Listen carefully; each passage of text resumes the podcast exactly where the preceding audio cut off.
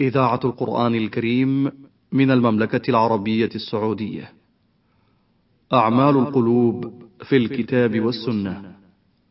برنامج أسبوعي من إعداد وتقديم الدكتور عبد الله ابن وكيل الشيخ تنفيذ عبد الكريم المجحد. بسم الله الرحمن الرحيم. الحمد لله رب العالمين والصلاة والسلام على نبينا محمد وعلى آله وصحبه أجمعين. أيها الإخوة المستمعون السلام عليكم ورحمة الله وبركاته وبعد. سبق حديثنا في الحلقة الماضية أن من أهم عوامل صحة القلب اليقظة، وأن لهذه اليقظة أنوارا، وتحدثنا عن النور الأول منها وهو نور مطالعة النعم التي أسداها الله إلى خلقه.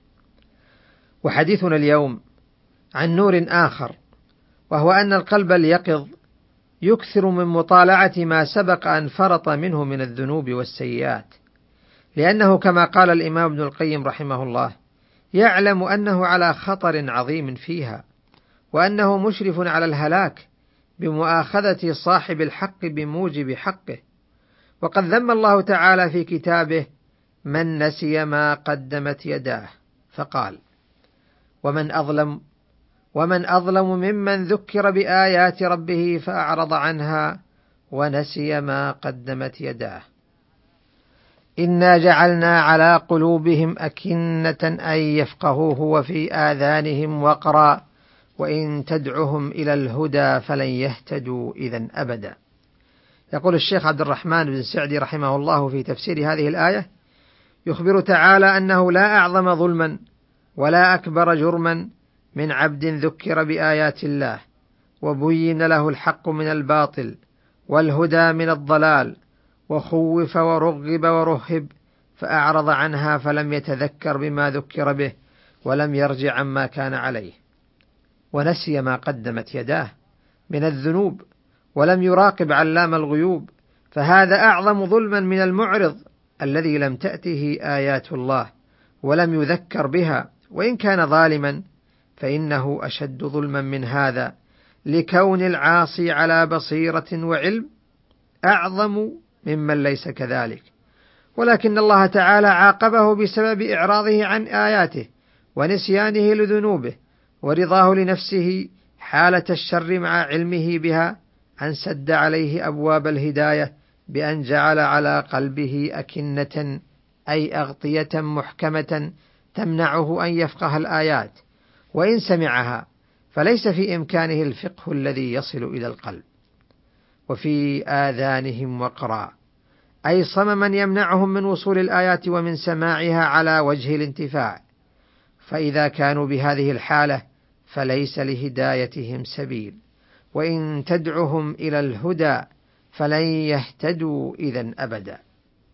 لأن الذي يرجى أن يجيب الداعي للهدى من ليس عالما وأما هؤلاء فليس في هدايتهم حيلة ولا طريق. وفي هذه الآيات من التخويف لمن ترك الحق بعد علمه أن يحال بينه وبينه ولا يتمكن منه بعد ذلك ما هو أعظم مرهب وزاجر عن ذلك. انتهى كلامه, كلامه رحمه الله.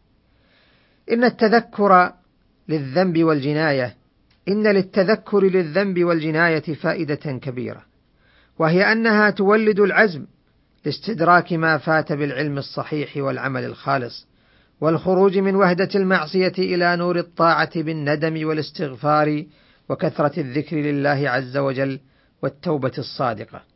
فبهذه الأحوال من اليقظة يزول بإذن الله وتوفيقه آثار تلك الذنوب والمعاصي فيطيب القلب ويتطهر من الأوضار.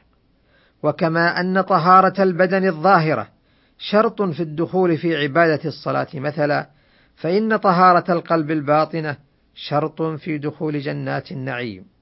كما دل على هذا الشرط قول الحق سبحانه وتعالى في خطاب الملائكة لأهل الجنة سلام عليكم طبتم فادخلوها خالدين. وفي قوله تعالى الذين تتوفاهم الملائكة طيبين يقولون سلام عليكم ادخلوا الجنة بما كنتم تعملون. فأهل الجنة قوم طاهرون مطهرون من كل نقص ودنس يتطرق إليهم ويخل في إيمانهم فطابت قلوبهم بمعرفة الله ومحبته وألسنتهم بذكره والثناء عليه وجوارحهم بطاعته والإقبال عليه. فالجنة دار طيبة ولا يليق بها أن تستقبل غير الطيبين. فإذا تذكر العبد جنايته انصرف إلى تحصيل طهارة قلبه من طرق ثلاثة التوبة والاستغفار وعمل الحسنات الماحية. وقد يقدر الله عليه مصائب فتكفر ذنوبه وتمحص قلبه وتطهره من دنس المعاصي والسيئات.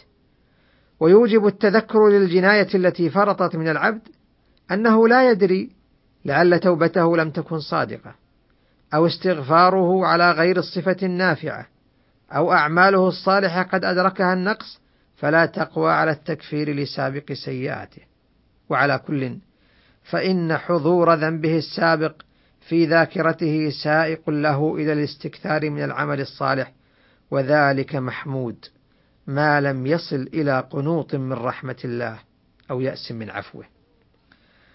وهناك نور آخر من أنوار اليقظة. ذكره ابن القيم في قوله إن من أعلى مراتب اليقظة الانتباه لمعرفة الزيادة والنقصان من الأيام والتنصل من تضييعها والنظر إلى الظن بها لتدارك فائتها وتعمير باقيها فيعرف ما معه من الزيادة والنقصان فيتدارك ما فاته في بقية عمره التي لا ثمن لها ويبخل بساعاته بل بأنفاسه عن ذهابها ضياعا في غير ما يقربه إلى الله.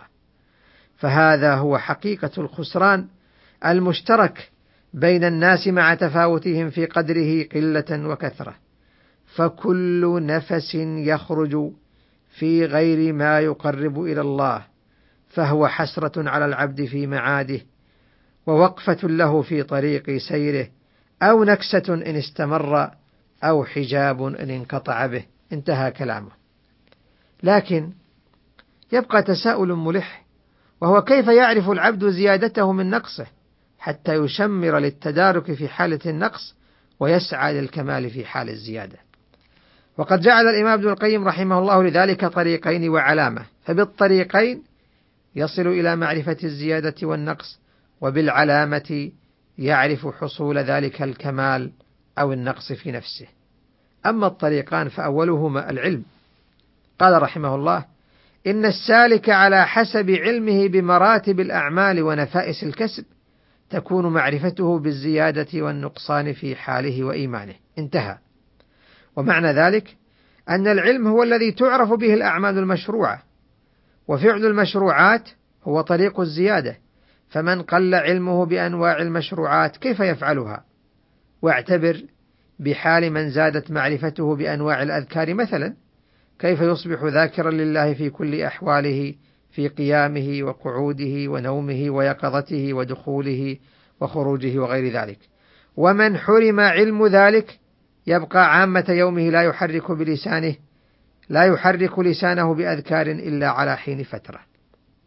وبالعلم يدرك مراتب الأعمال فالعالم هو الذي يختار نفائس الأعمال وأعظمها أجرا وأكثرها عائدة ومن نقص علمه ربما اشتغل بمفضول مع قدرته على الفاضل وهكذا.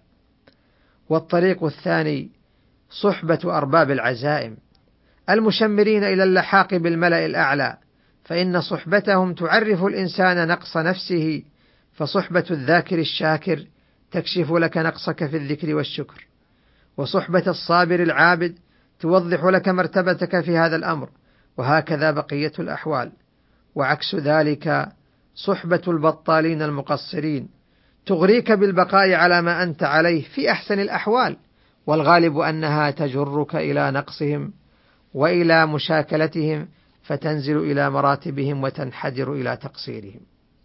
أما العلامة التي يعرف بها نقص إيمانك وزيادته فهو تعظيمك لحرمات الله في الجانب الإيجابي بالمسارعة إلى أداء الواجبات وفي الجانب السلبي بانقماعك عن مقارفة السيئات.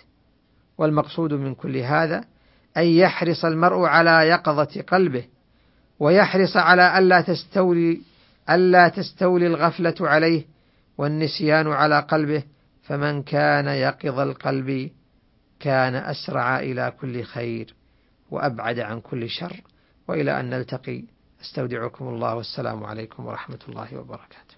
أعمال القلوب في الكتاب والسنة. برنامج أسبوعي من إعداد وتقديم الدكتور عبد الله ابن وكيل الشيخ تنفيذ عبد الكريم المجحد